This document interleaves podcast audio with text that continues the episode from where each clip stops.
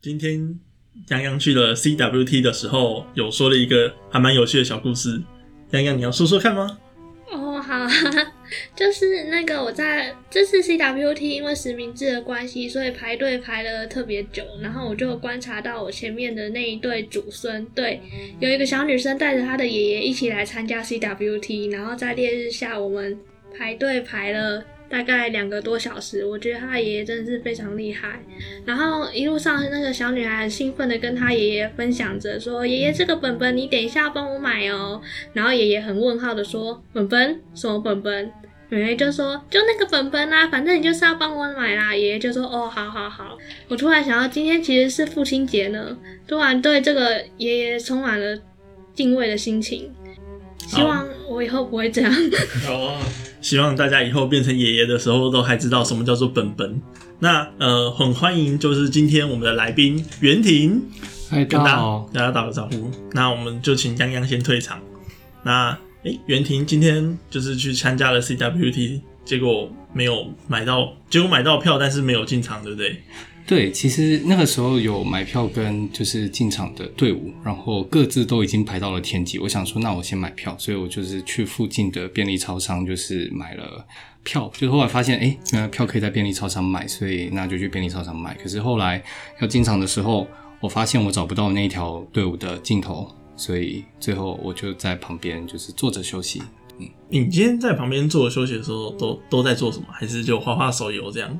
我也没画手游，我在一直划脸书，就是找事找事情做，然后呃，对，大概这样吧。其实也没有特别做什么。了解，哎，其实啊，我们这集 podcast 就是找了很多不同不一样的人。那我们先介绍一下来宾袁婷是谁？那袁婷，你要介绍一下最近在做什么吗？好，呃，大家好，我是袁婷。那呃，对，就是刚刚大家应该已经有就是听到，发现我已经入场了这样子。嘿嘿，没错。那我我是。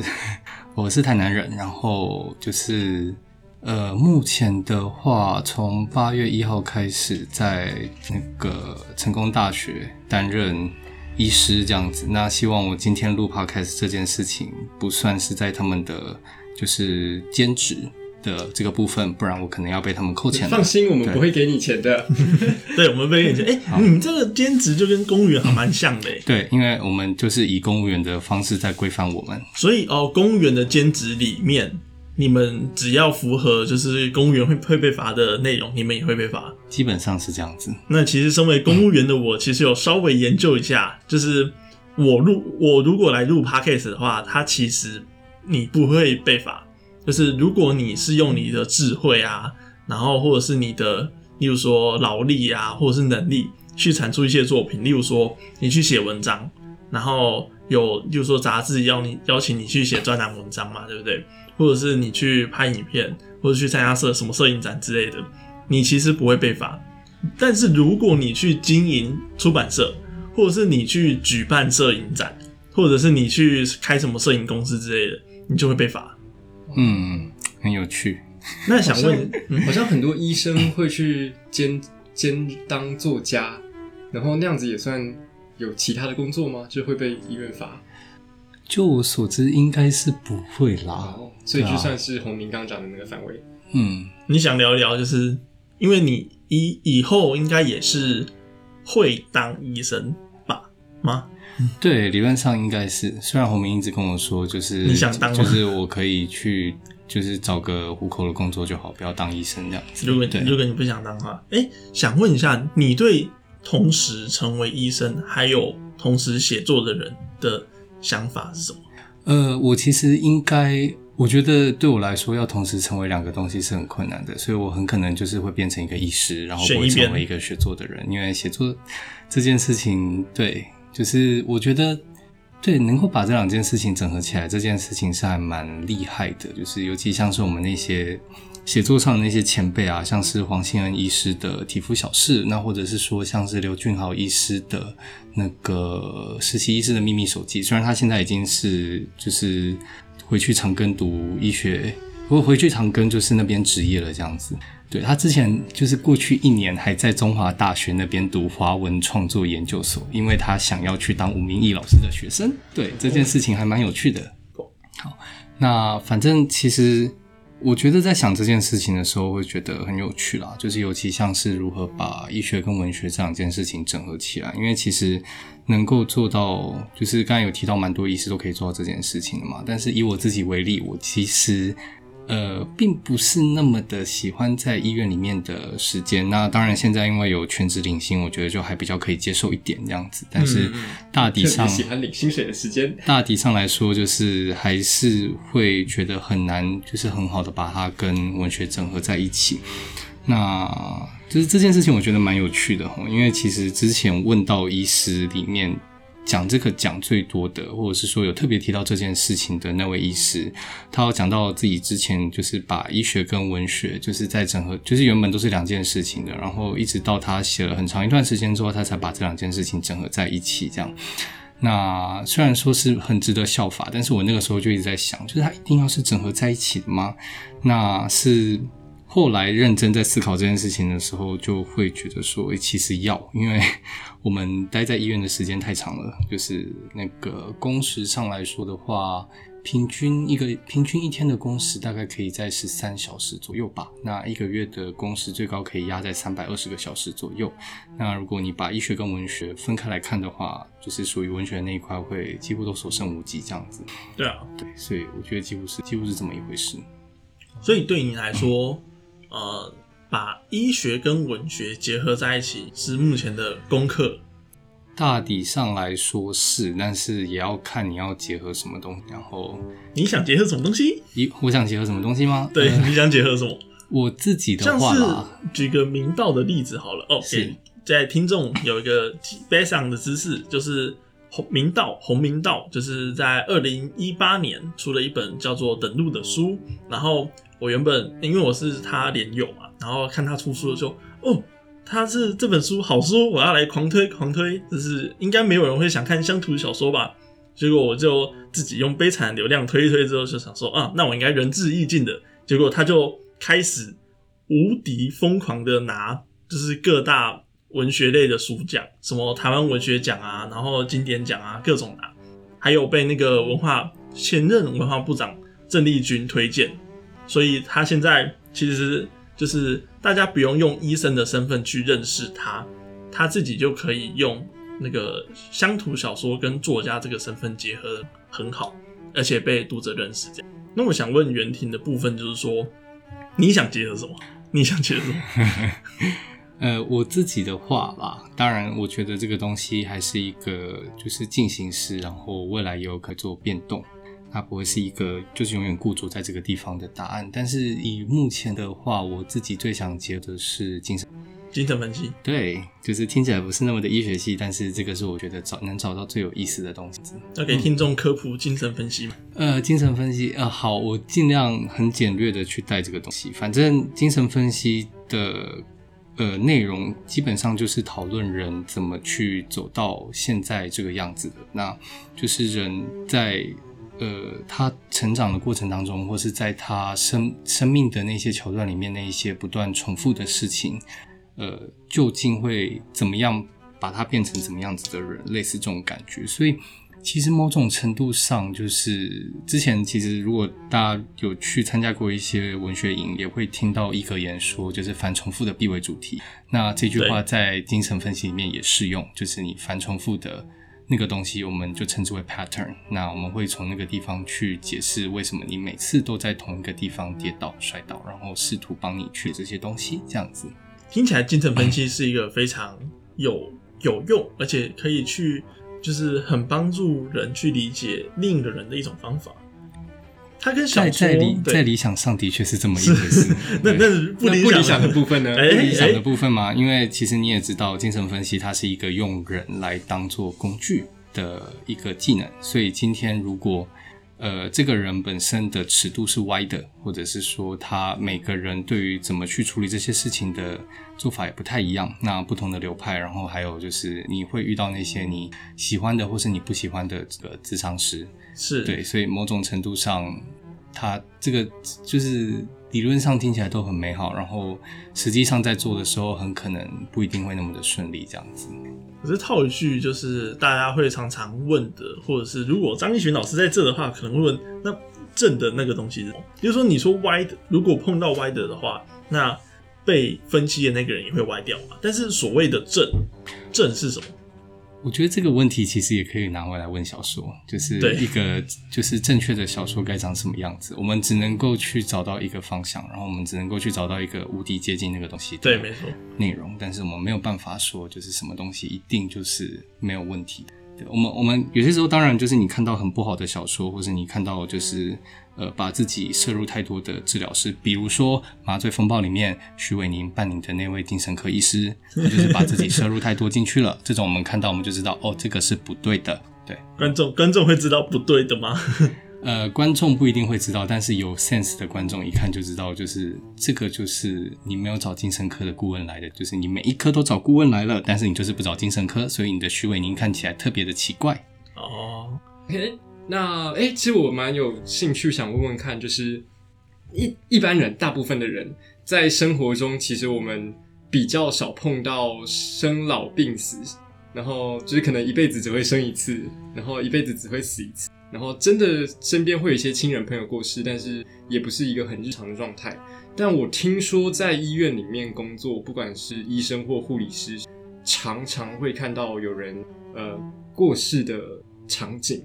然后那样的场景对医学生或者对医生来说是怎么样的体验？呃，过去我在当实习医师的那一年，大概遇过两到三个吧。我我运气算是特别比较好一点的，就是我值班的时候出大事情的人比较少，所以对。那你说会有什么样子的体验哦？诶，首先你要先知道，就是你是什么一个身份去看待这件事情。你今天是一个实习医师，到你今天是一个主治医师。你看待生老病死，你的态度是绝对的。尤其像如果你是医师的话，你会花更多的时间在质疑自己有没有什么地方没有做，因为那个时候你是充满压力的。你知道你自己是完全不够的，就是可能第一天值班的时候，病人说他皮肤痒，病人说他喉咙痛，病人说他在咳嗽，想要一点症状药物，你不知道要开什么出去，这样的状况是常见的。那呃，当然就是遑论说遇到病人过世这件事情，所以。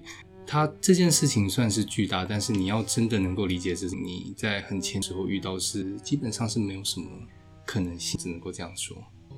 那那个那个场景是怎么样？就你们会接到什么通？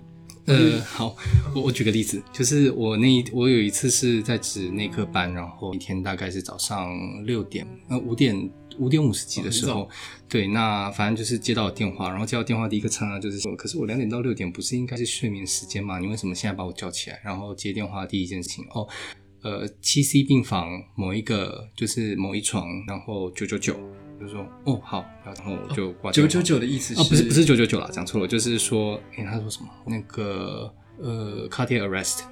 Cardiac arrest 就是英英文的，就是那个心跳停止这样子。对，那我们就过去。那如果今天是在医院的，就是病房区或是在门诊区，可能就会有广播说九九或九五九五这样子。那我们去其实也不能够做什么啦，因为以我自己一个实习医师的身份，我虽然那个时候已经有过就是呃进阶的心脏的，就是救护术吧，对是付出的类似，但是它就是你呃。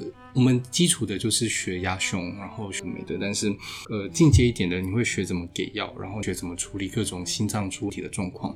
对，那在那个当下，我就是因为没有心跳，其实你也不太需要担心说要给什么药，给什么药基本上都没什么意思。现在那个当下就是肾上腺素，然后人跳上去压，就这样这两件事情。想办法把心跳压回来。哦，理论上应该是这样子，但是我那个时候的想法是想办法压到学长出现，他知道要做什么。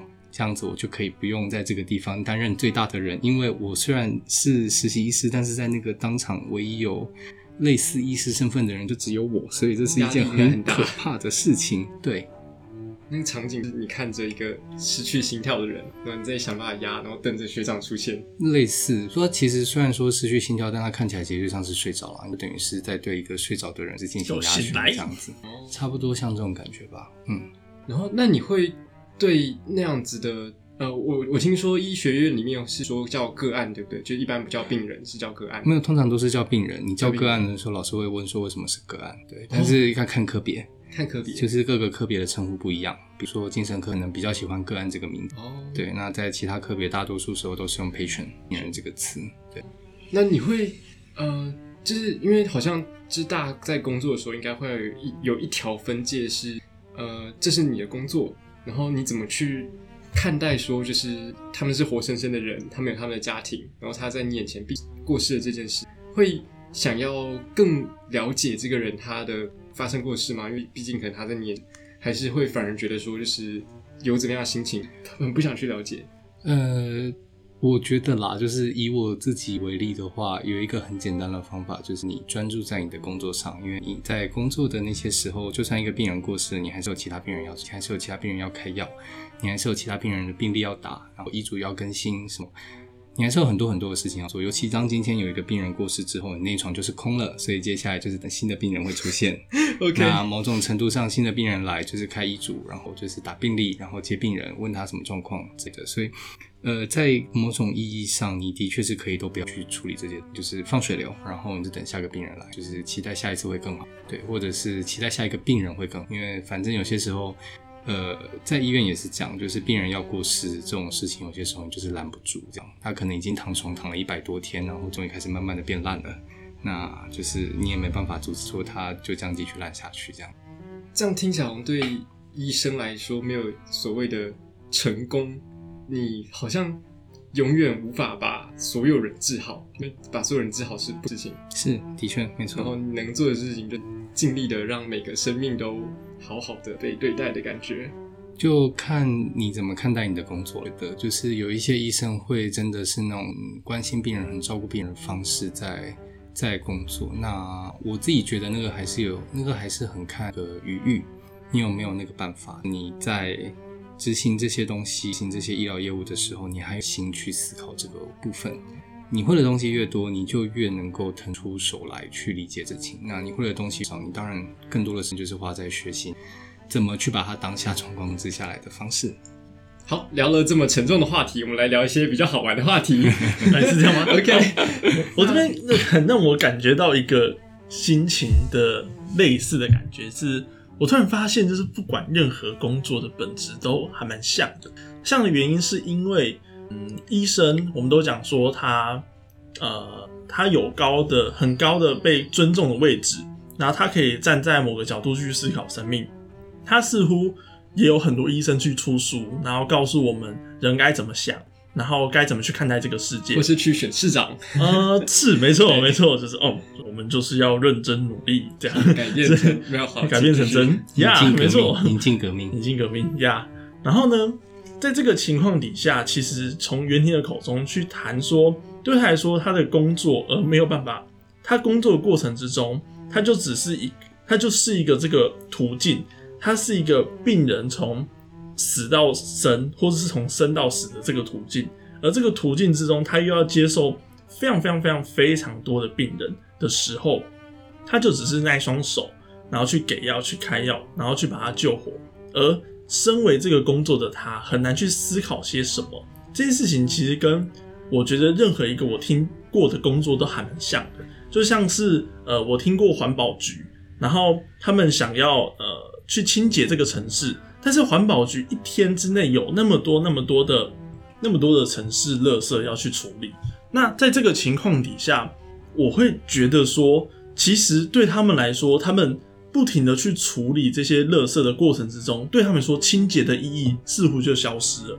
他们就只是这个城市中的其中一份子。就好比回到水利局这个行业来说好了，所有的公共工程花了几千亿啊，不不是几千亿啊，几千万，然后几亿来去做这些东西，目的是为了要让我们的生活变得更好。例如说，我们有更干净的水可以喝，我们有更干净的城市可以住，我们有例如说更漂亮的地方可以做。但是实际上，进到公共工程的角度来看，我们四面八方都有要求我们的人，不管是议员、里长、民众，甚至是我们的长官，他们都有自己要手通营的地方，这样生守通营，搓汤圆，对对对对对，搓汤圆，他们要，他们有自己的欲望，然后所有的欲望会 汇集在这个什么点呢？他们的欲望全部都汇集在这个地方的时候，其实个人。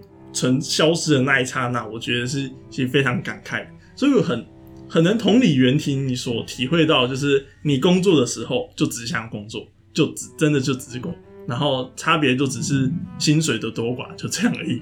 但是我觉得薪水的多寡差别很大，就是我觉得真的差别很大。就是薪水薪水少的时候，你会觉得自己特别的没有价值。就是你一个晚上二十四小时、二十八小时，你只有领到五百五或是七百块的时候，觉得自己就是根本不用做那么多。很妙哎，你是晚上值班二十八小时。呃，晚上值班二十四，就是呃，应该是这样讲，就是平日跟假日有分。那你如果今天是值礼拜六或礼拜天，就是一直就是二十四小时起跳。对。那呃，如果你今天指的是平日晚上，就是到隔日，那隔日如果是工作日，工作日的中午就是到那个时间点，所以加起来就是二十八小时这样子。那你那个班值完，你就平日班你值完，你就会多领个五百五十块，然后假日班值完，你就会领个七百块。啊，当然那个小时哦，是。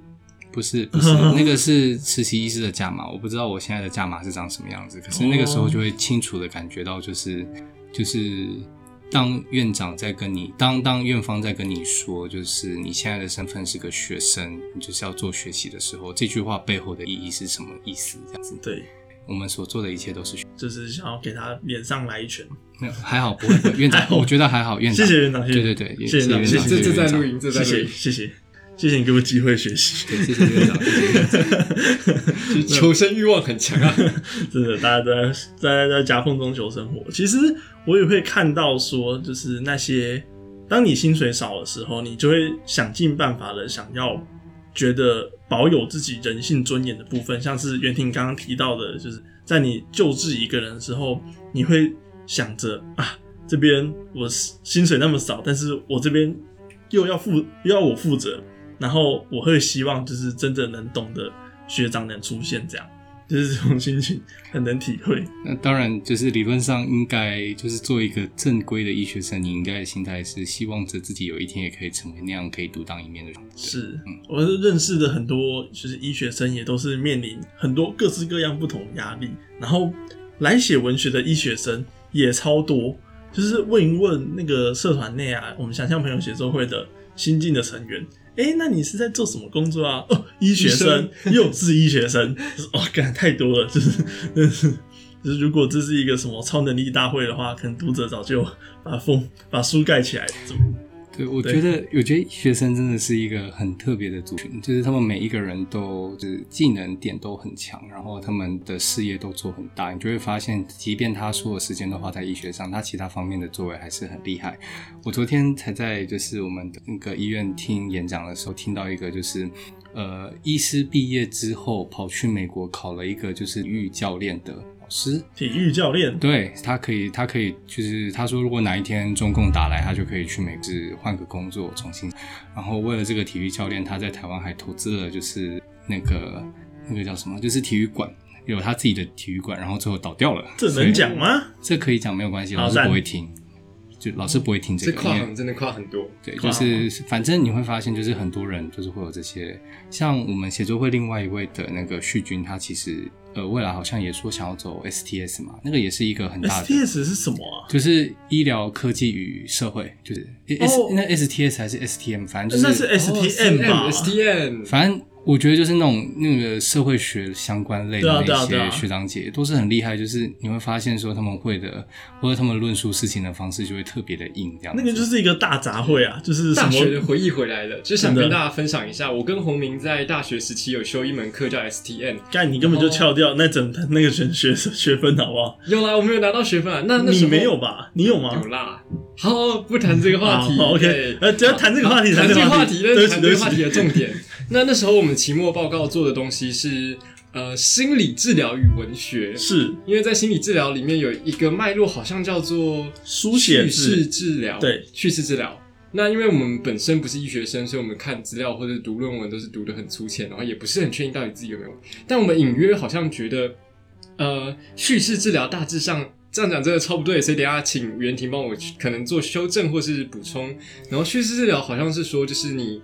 把自己曾经发生的一些呃过不去的事情，或是让你觉得痛苦的事情，用口说的、用书写的、用绘画的方式，重新把它说出来一次，然后在创作的过程中，你能够重新的去整理那段记忆，那最后会让你比较能够摆脱那个困境里面，好像是叙事治疗想做的事情。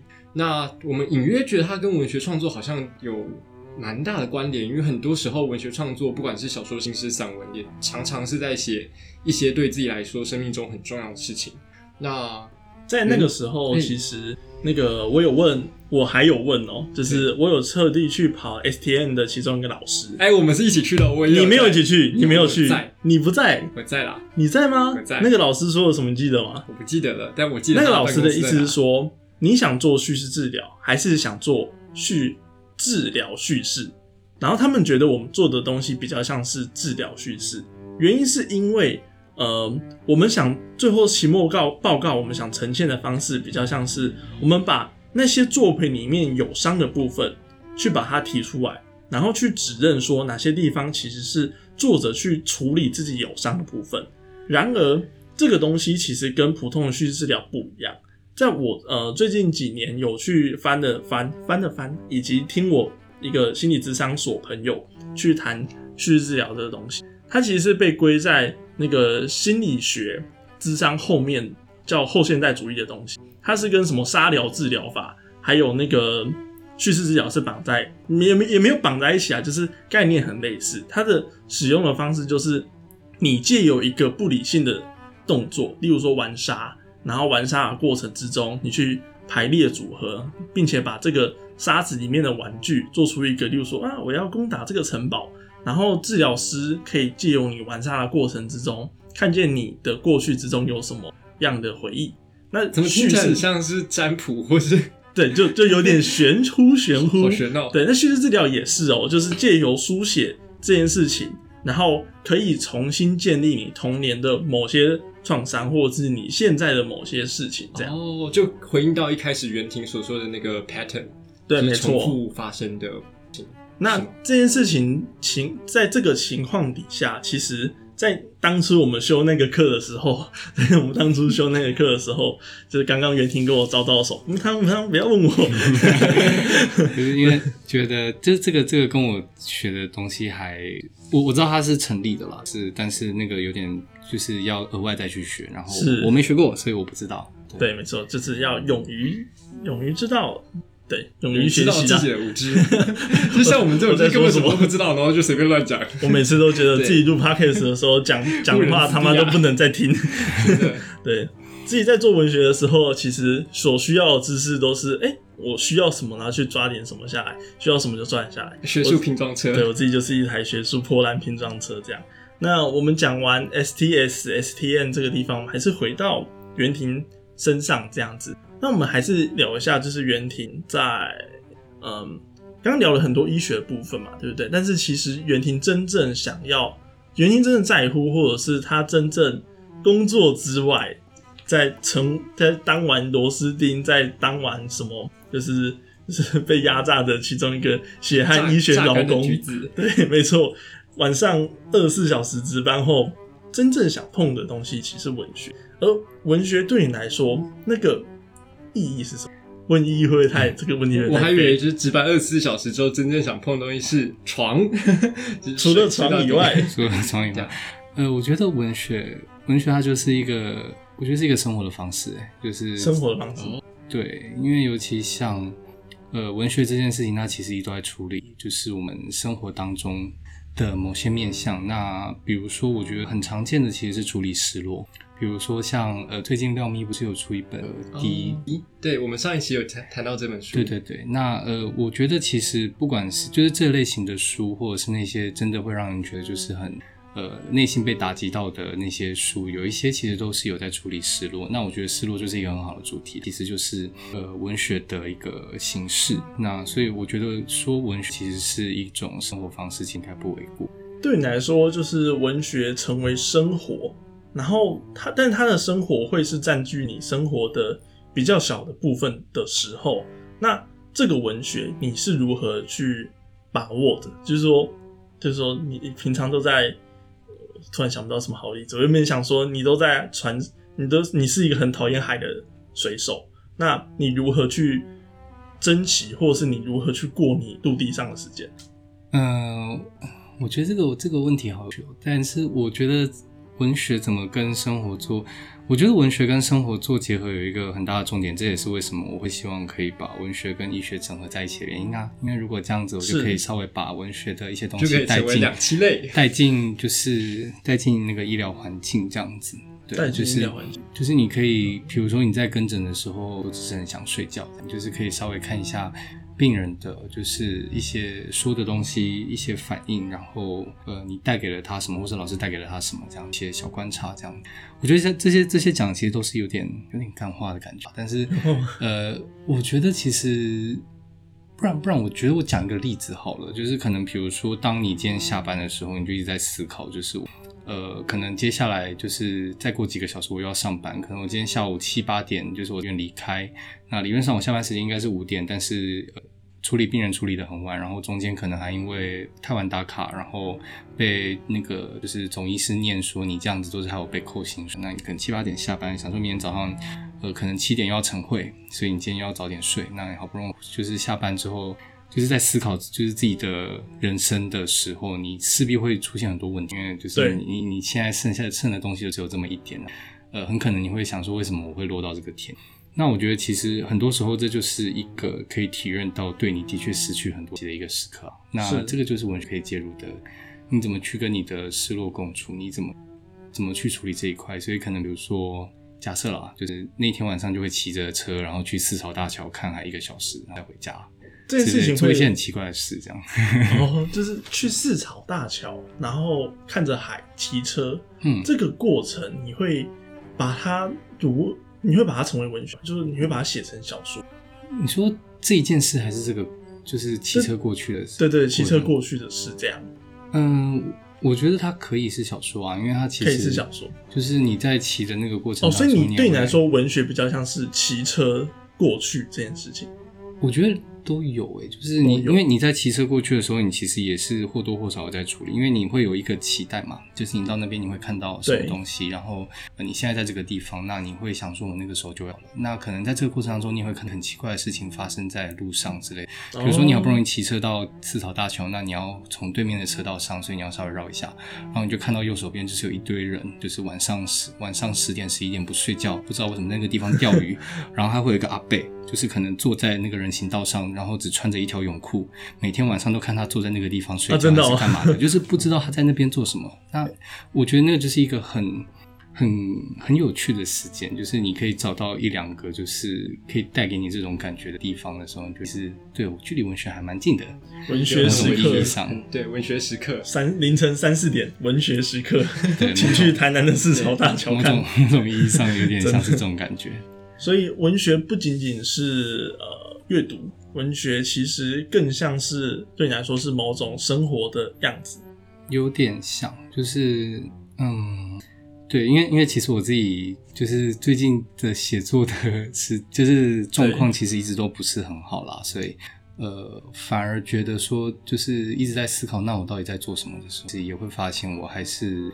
会用一种方式在生活，那那个东西还是会很接这样子。我觉得这个刚才袁婷讲经验很接近我自己在大学的时候，呃，一个叫做翁文贤，翁文贤老师应该是现代诗领域还蛮有成就的一位老师。然后他提出一个我那时候觉得是真的很开创性的概念。一般来说，我们在讲创作的时候，我们会想象是拿一张纸、拿一张笔，或是笔电，或是电脑，你把作品打出来，然后把就是诗写下来。那把这个诗或是小说或者散文发表给别人看，才是一个完整的文学。就是从创作啊，从有一些创作上的思绪，到把作品完成，然后到作品被人看见，好像才是我们说之前认识的创作。可是文贤老师那时候说，其实有一种东西叫做诗行动，就是新诗的诗，然后行动就是行动，对，然后。那他是说，就是一般印象上的诗就是分行的散文，并不是，就是一般印象上的诗就是大家会想，就是用文字的方式作为呈现，还有隐喻啊什么之类的。那文贤老师是说，就是其实有诗意的行动也算是一种新诗创作的过程。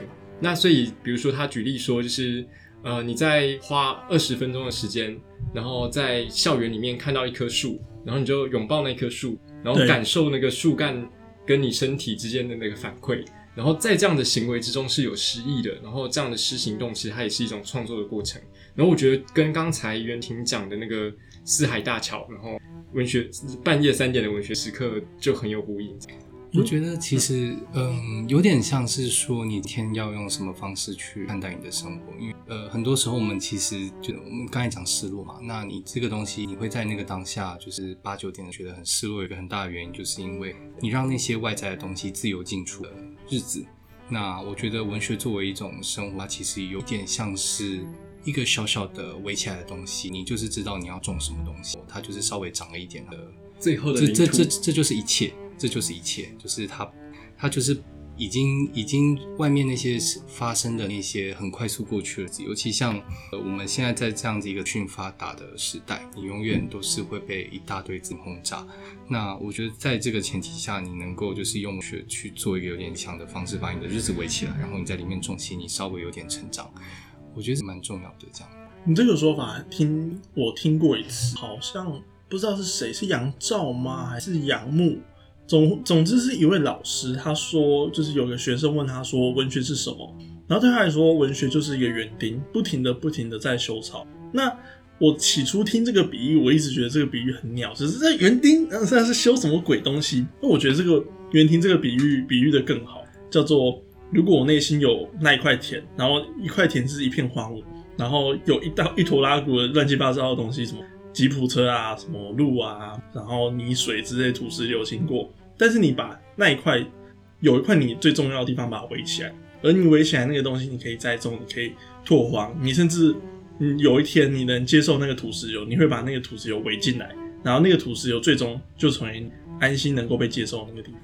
那对我来说，就是园丁这个比喻是相当的精妙，这样就比园丁还要好太多了啊！不知道哪位老师提是提的那个园丁的比喻，我无意冒犯啊，对，只是我这个会跟不够，无法理解这样。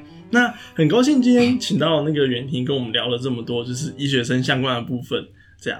然后大家不知道就是会不会有感觉，就是很多同时是医生，同时也是写作者的人。